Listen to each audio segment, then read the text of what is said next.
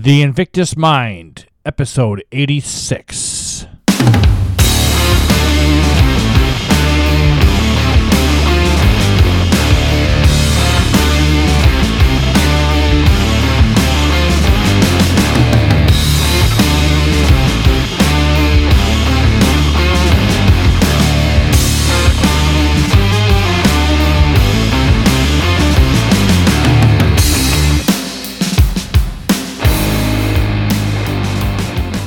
So, trending on Twitter the last couple days has been the story of Joe Rogan and his cancellation of several of his episodes, along with his apology for using what he called the N word over the course of the last 11 years on his show.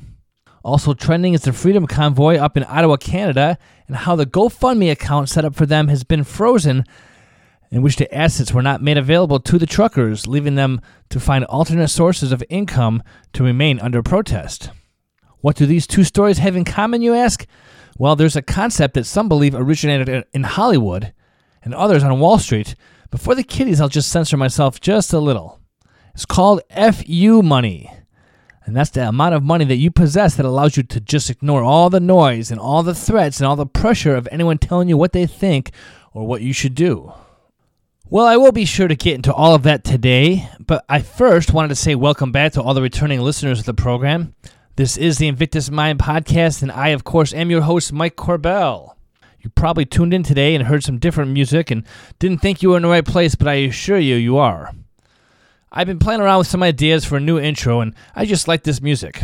I haven't decided if this will be a permanent change or not, but uh, if I have some kind of voiceover to make it final, I just thought this show could use a little change, and well, this was my first idea. I also want to let everyone know up front that this is another solo episode, so you get to just listen to me and the thoughts I have in my brain today. Of course, last week I had a much longer episode than I normally do, so if you stuck around for that one, I also appreciate it. Speaking of appreciation, I really do appreciate all those who continue to listen to this program, both the old listeners as well as the new ones. It's now been going on three years that I've been playing with this podcast, and although I'm not as prolific as Joe Rogan himself or as consistent as Dave Smith, I do the show because I believe that there are still people out there who need to hear this message. So, if you like this show, and whether it's just me by myself or because of the guests I do invite from time to time, then please subscribe to any of your favorite podcast players out there. I'd also ask you to share it with three of your friends. You can find the Invictus Mind podcast on YouTube as well. You just need to look me up by my name, Mike Corbell. I do post all my interviews there as well as some of the other videos I've been working on in my side hustle as a videographer. So you'll have some bonus content there from time to time. Eventually, I will be working up to going live and even having my solo episodes posted on YouTube or whatever media becomes a norm in the future. But for now, you get to just listen to my voice because I don't do my solo shows on uh, YouTube yet. I'm actually in the process of starting to buy a new home with my wife, and eventually I'm going to have my own studio set up and able to do very good videos of myself or whoever else with a custom background and everything on film. Um, right now, it's just a cheesy effect of a blue screen hanging on a wall. As I've mentioned before, that I uh, run this podcast out of my daughter's bedroom, and uh, rather than having the Frozen poster show in the background or whatever other drawing she happens to have. I just don't think that would actually fit the theme of this program. But for now, as I've shared my humble reason for not running this show very consistent and not actually uh, having the greatest setup in the world, I do want to move on and talk about the intent of this show, which is what just an idea it is to have FU money. You know, working in the financial services industry for as long as I have, I've met all kinds of people from different, uh, I guess, class backgrounds, if you would. I've met very, very super wealthy people, and I've met people who are uh, heavily indebted and probably don't earn that much money, and uh, everything in between. And since I've been in financial services, I've also understood the, the need to diversify my income as uh, you know the world has changed over the last couple of years. I felt the need to learn different skills. And i think it's really important to have uh, different projects in the background to kind of see where my interests take me and, and where i should really focus. Do i have fu money? Certainly not but i've done okay. I will say this though. I do have something that way too many people in this world do not have and i'll just say that that's time freedom. You see, within reason, I have the ability to work when I want, to work on what I want, to work with who I want, and pretty much come and go as I want. You know, if things get tough on one area, I can easily shift and focus into another adventure and, and not miss a beat. You know, as far as financial freedom can be defined differently from person to person, I, uh, I definitely can say I'm working towards that goal. And uh, since I have studied from those who have truly found financial freedom, I will say this. I really don't think it's that hard to achieve, depending on what your goals are, but it does take a certain level of ambition, definitely some discipline, and access to a great network one that you've built yourself over time, perhaps, maybe on social media, but also in your home and in your professional community. So, the idea behind what I teach people professionally is that uh, someone can actually set themselves up financially so they're in a position where they're not struggling anymore and they have a certain level of security and a certain uh, comfort level at home. And maybe get to a place where they have a feeling of control over their lives and over their assets instead of debt controlling them.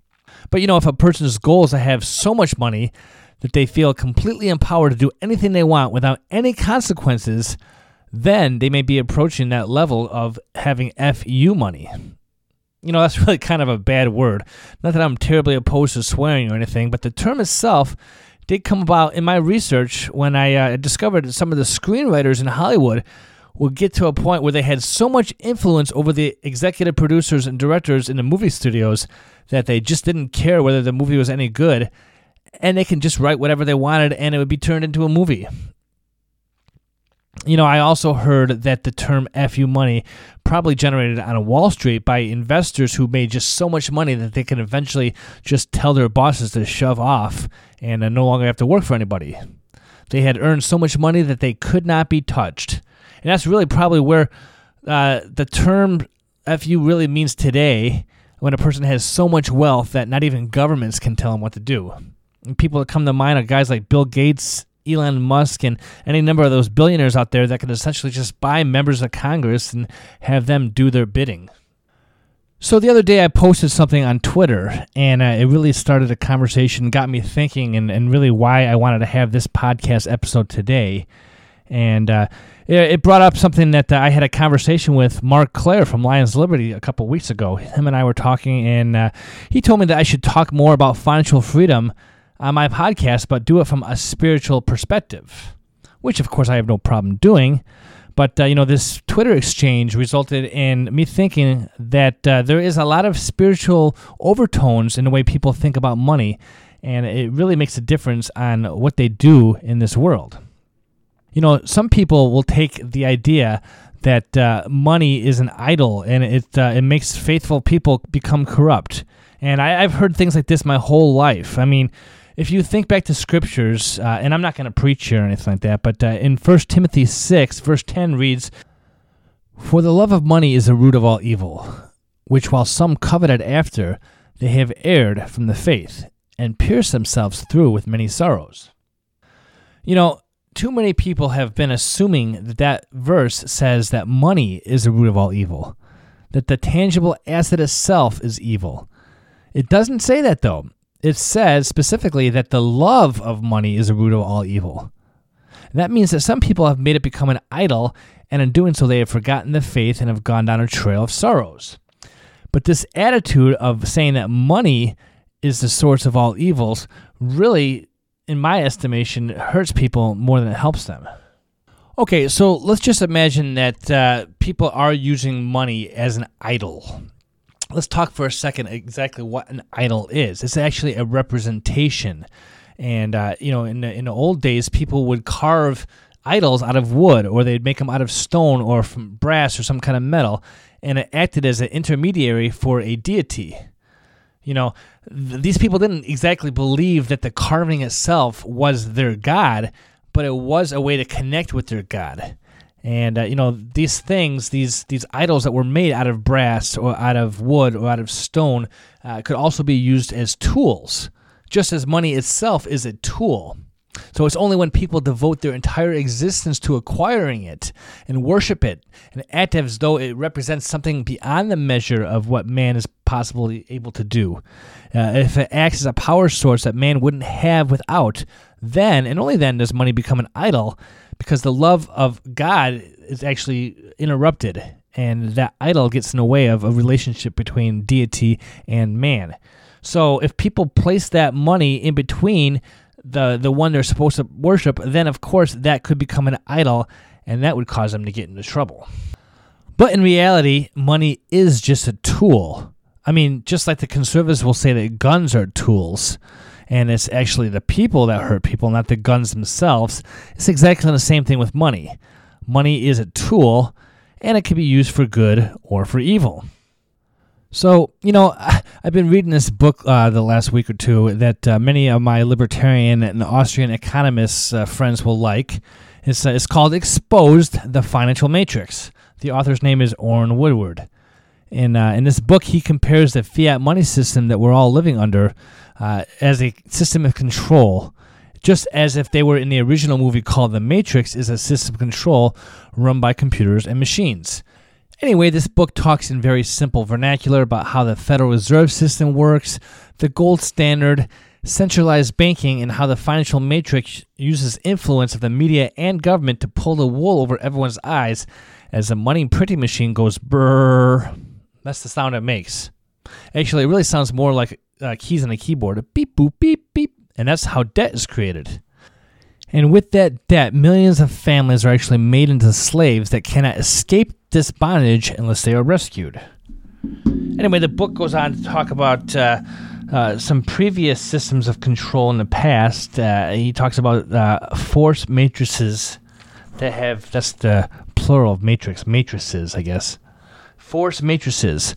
He talks about the physical matrix over labor and in that he talks briefly about how slavery was used by the elites to perform labor.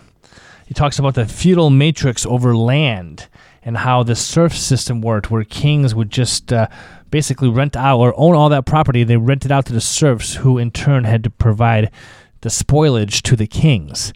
Uh, the financial matrix is exactly the same way, only it's not so obvious that it's coming from the top, but the banking system itself and how it steals millions of dollars from people and uh, and just sets them up for for lives of bondage. So I, you know, I don't really want to get into an entire economics discussion right here. I'll save that some other episode. But uh, it, this is a great example of money being used as a weapon against people.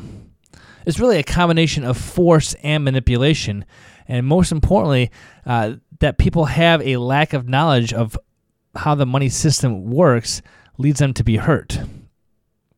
So, you know, I look at it this way there, there's a saying that if all you have in your toolbox is a hammer, then everything becomes a nail. That hammer, of course, when used correctly, can build great buildings, but it will never unscrew everything that is screwed. No pun intended.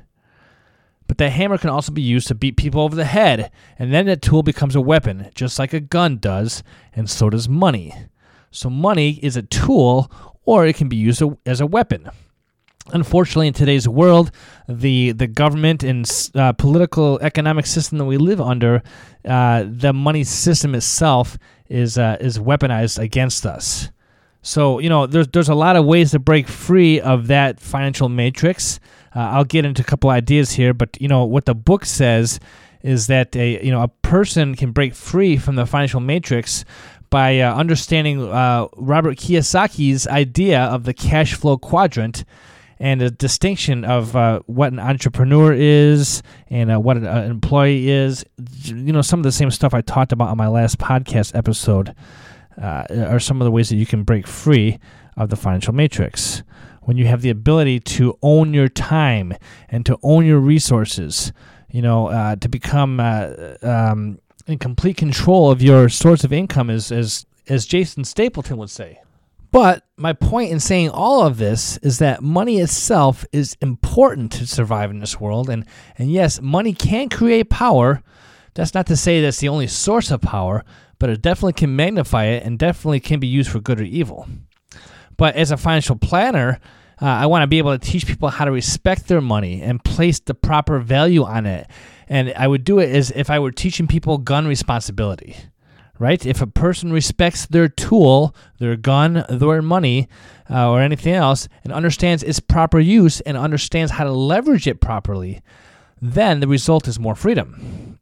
The ability to not feel strapped by debt, the uh, to not feel obligated to answer to any employer's will, and to have complete uh, you know freedom of your time to be able to come and go as one pleases, as they say. That's real freedom. But notice what I did not say is having real power. Now, without a doubt, having more money than having no money will give you more power. But, you know, I was told that there were really only a few people in this world who really have true financial independence, who I would say have real power, power more powerful than governments. You know, I mentioned before there's people like Bill Gates and, and Mark Zuckerberg and, and Elon Musk. These people have real power. They have true financial independence. They have that FU money where no one can tell them what to do. You know, you'll see from time to time that Mark Zuckerberg is called to stand before Congress as they try to grill him about censorship on his platform, and he plays ball to a certain degree, but it's become such a facade that what does Zuckerberg do? He actually creates a new company that has probably escaped this oversight and this regulation and, and basically told the government to F you he has more power because with his money, he has uh, generated all kinds of influence around the world. Of course, people like Bill Gates, with no background in medicine, is going around the world and working with governments to create new vaccinations and medications and things that haven't been proven, but his influence is having a dramatic effect worldwide. His influence, because he does have that FU money, now makes him a friend to all governments, and he can basically do what he wants, for good or for evil, and I'll leave it there for everyone to decide for themselves which is which as far as that goes. Now, these are a couple of examples of people that may be using their money for evil. Evil, like Dr. Evil from Austin Powers, their plan is to take over the world in some way or to manipulate it to a way that they think is correct, often to continue enriching themselves while people in the lower tiers, the plebs, so to speak, are left feeling pain. But that's not to say that all billionaires are evil. It's like when Bernie Sanders would say that the millionaires and billionaires are the reason for your troubles. I know that's a terrible impression of Bernie Sanders, but you know, until Bernie became a millionaire himself, he got to point his finger at all the millionaires and billionaires, but now it's just the billionaires who are to blame for your problem. Not everyone with money is evil, of course, but you know, they do make a good scapegoat. But just how much money is FU money? And is having it really such a bad thing? You know, there is another verse in Scripture that's often misunderstood, and uh, that's from the book of Mark, where it says, It's easier for a camel go- to go through the eye of a needle than for a rich man to enter into the kingdom of God. I say that is misunderstood because it makes people believe that rich people automatically are doomed to not go to heaven and that acquiring wealth is somehow a bad thing to do. But I do think the lesson there was that Christ was teaching was how people tend to trust their riches rather than look to their God. I don't believe it says anything about how being wealthy is an eternal death sentence automatically.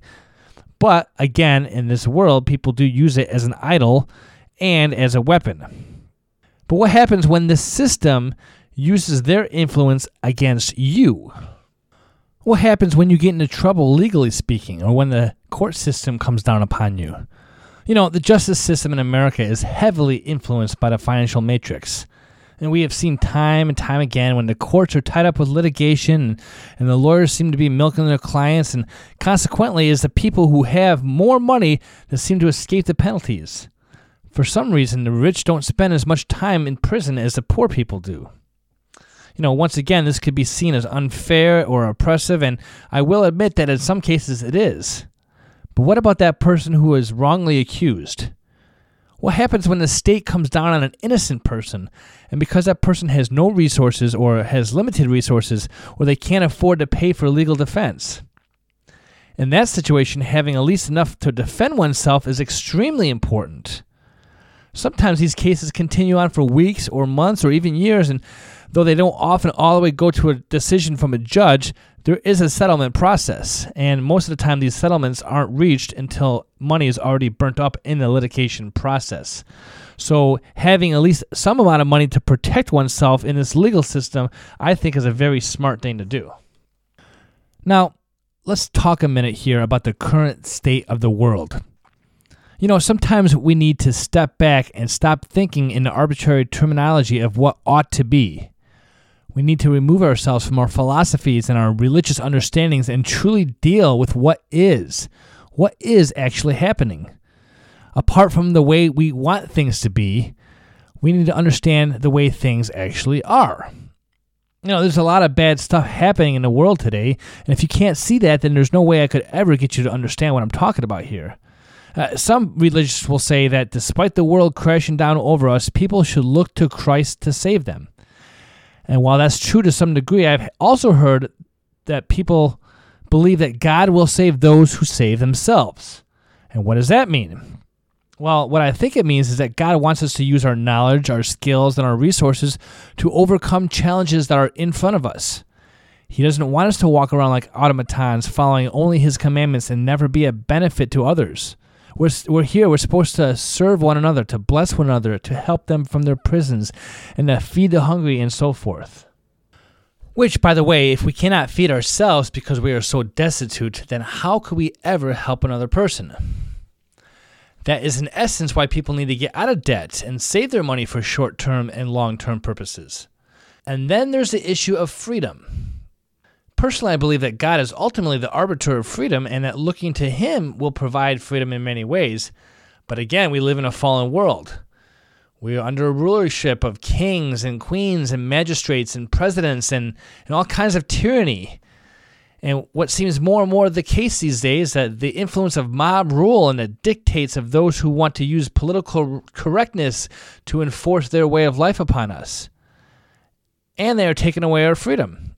I used to say liberty, but that's such a loaded term these days, especially by these mob mentality types of people who scream that their liberty is somehow threatened because we don't share their ideologies or their belief system or their understanding of science or how our thoughts, words, and actions have somehow given them the right to use violence against us.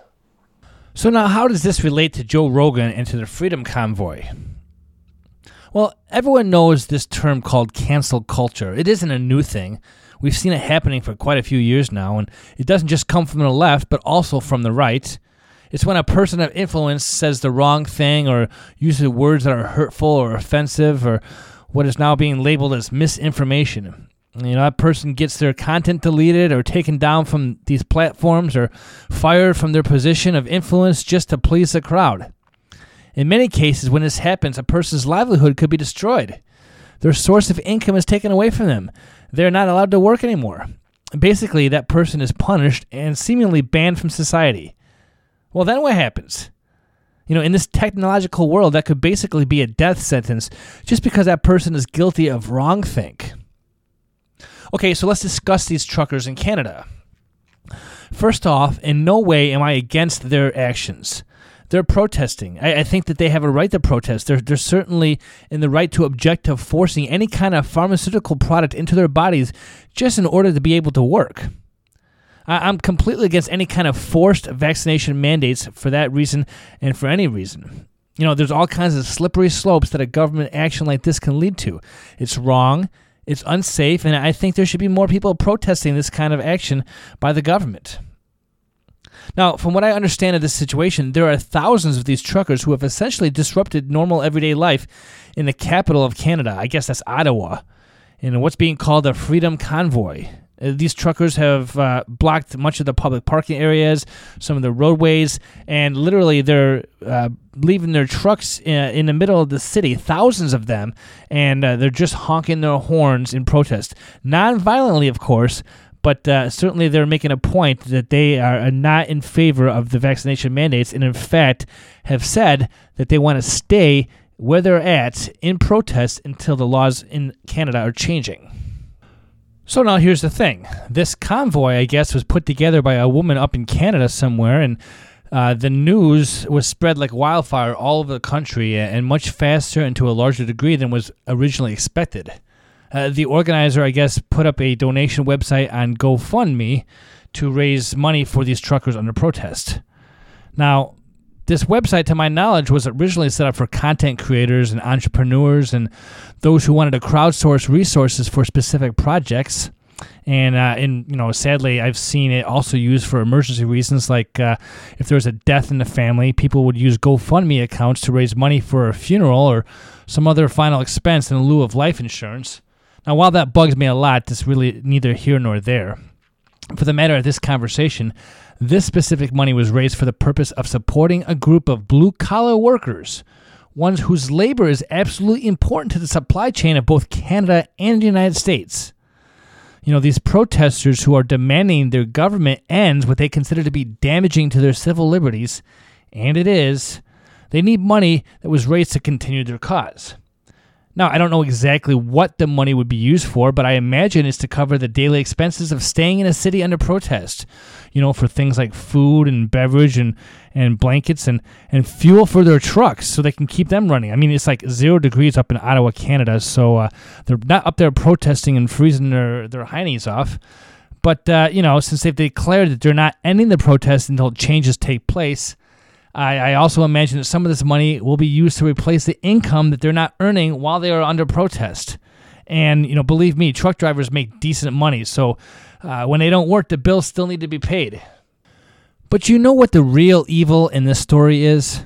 The thing that just upsets me beyond measure and so many people about this? It's not the fact that the government is mandating vaccinations. I mean, that certainly is evil in itself. But the real evil is the way, the cowardly way, that Trudeau and many of the leaders in what should be a free country have now labeled this group of ordinary blue collar workers as a fringe group consisting of supremacists and domestic terrorists. Actually, that's not even the most evil thing.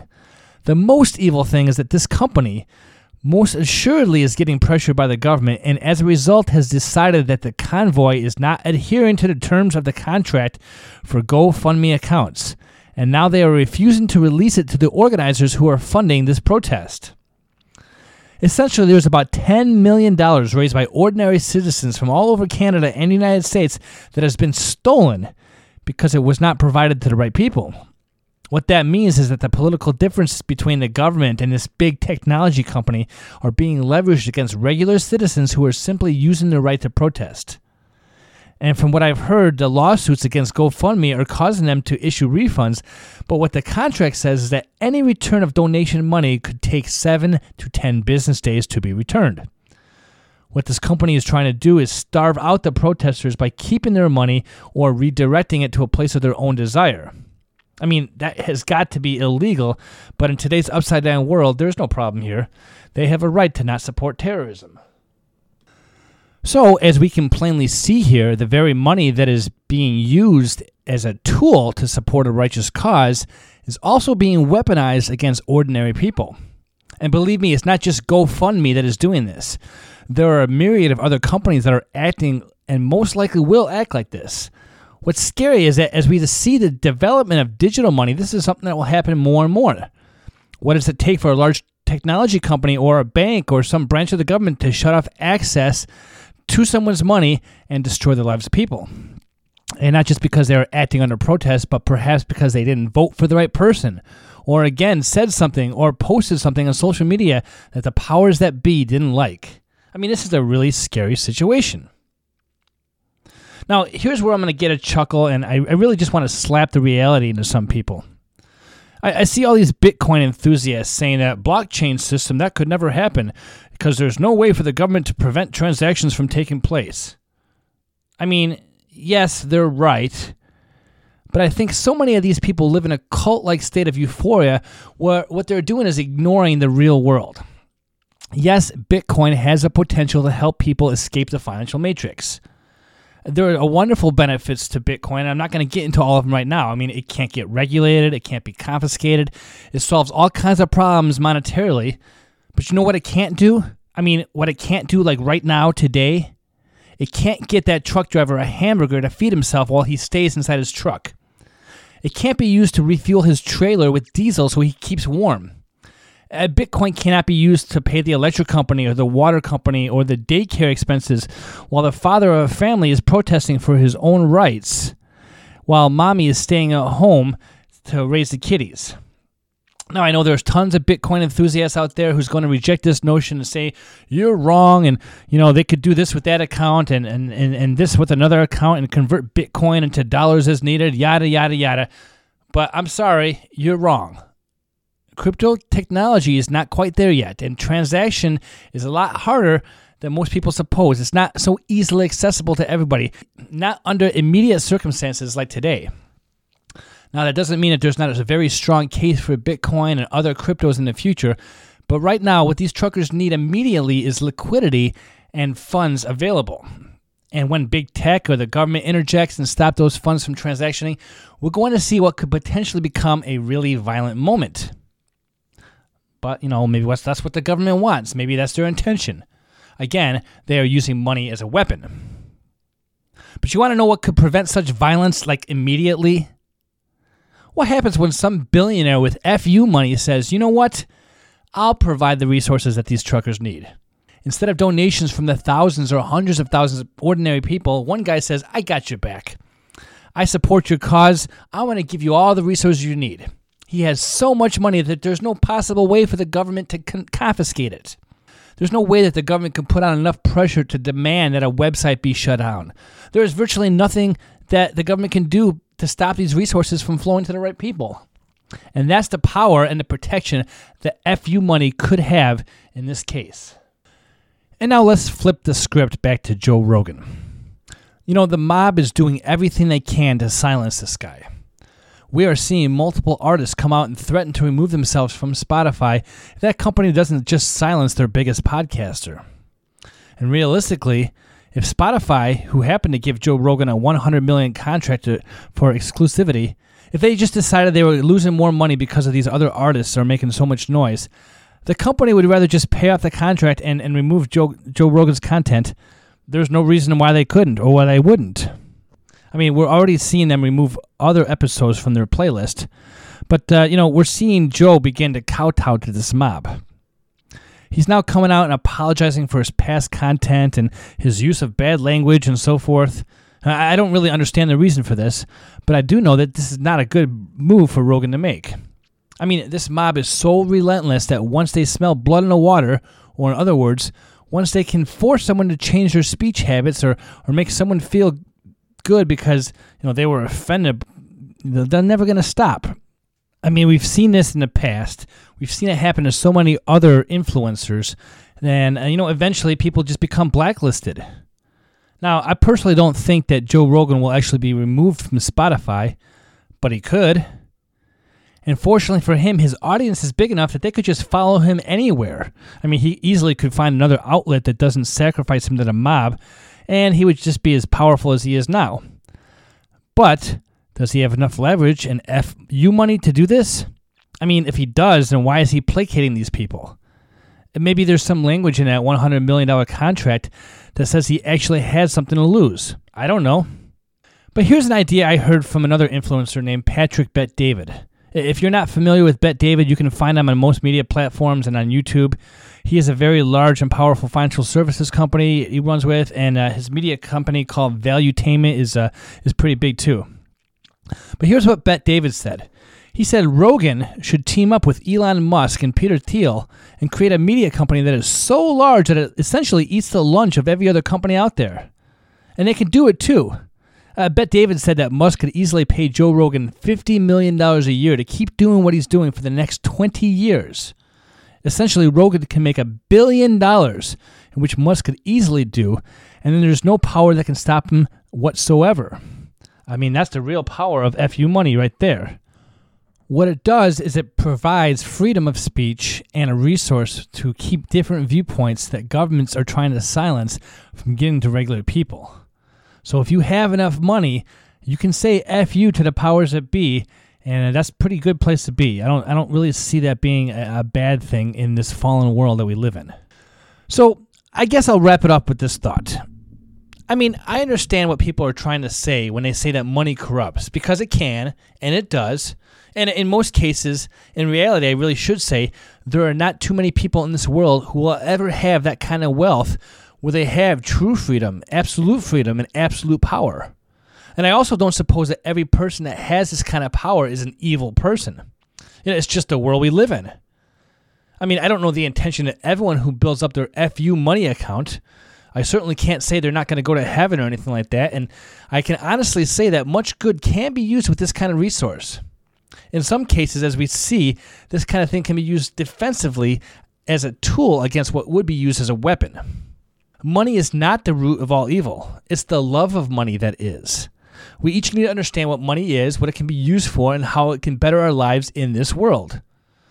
I will say the same thing whether we're talking about fiat currency or gold or Bitcoin or whatever. We should think about saving enough so maybe we can say F you to that boss we don't like.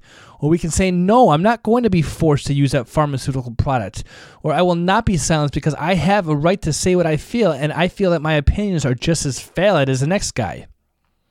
You know, I'm going to do my best to earn an honest living, but I won't be chastised because I found a way to grow my wealth to keep it for my personal or political reasons. I know that God looks at the attention of our hearts as well as the actions in our lives. You know, He sees the resources that we have and, and how we have multiplied those talents. And as the word is described in the book of Matthew, to make other talents to serve my fellow man and to protect myself, my family, or my countryman, if that's my thing. Maybe I'll never have FU money as is defined by people like Elon Musk. But, you know, I'm going to do my best to live the kind of life that will ease my suffering in this fallen world. And I'm going to use that money the way it was meant to be used as a tool and not as an idol. So, furthermore, anyone who is interested, continue coming back to this program as I'm going to continue providing tips about how to become unconquerable. I will be discussing a new money seminar that a partner of mine and I have put together, and we're going to release sometime in the very near future. I know I said that in the past, but as things are starting to normalize for me again, I'm going to be sure to provide the details. It's probably going to be released sometime in March, and if you don't want to miss it, uh, just continue to keep listening so you can get the details. That's all I got to say for now. You know, in the meantime, continue staying busy, stay peaceful, and most importantly, stay free. It was very great talking to you today, and I wish you the best. Have a good one, and we'll see you next week.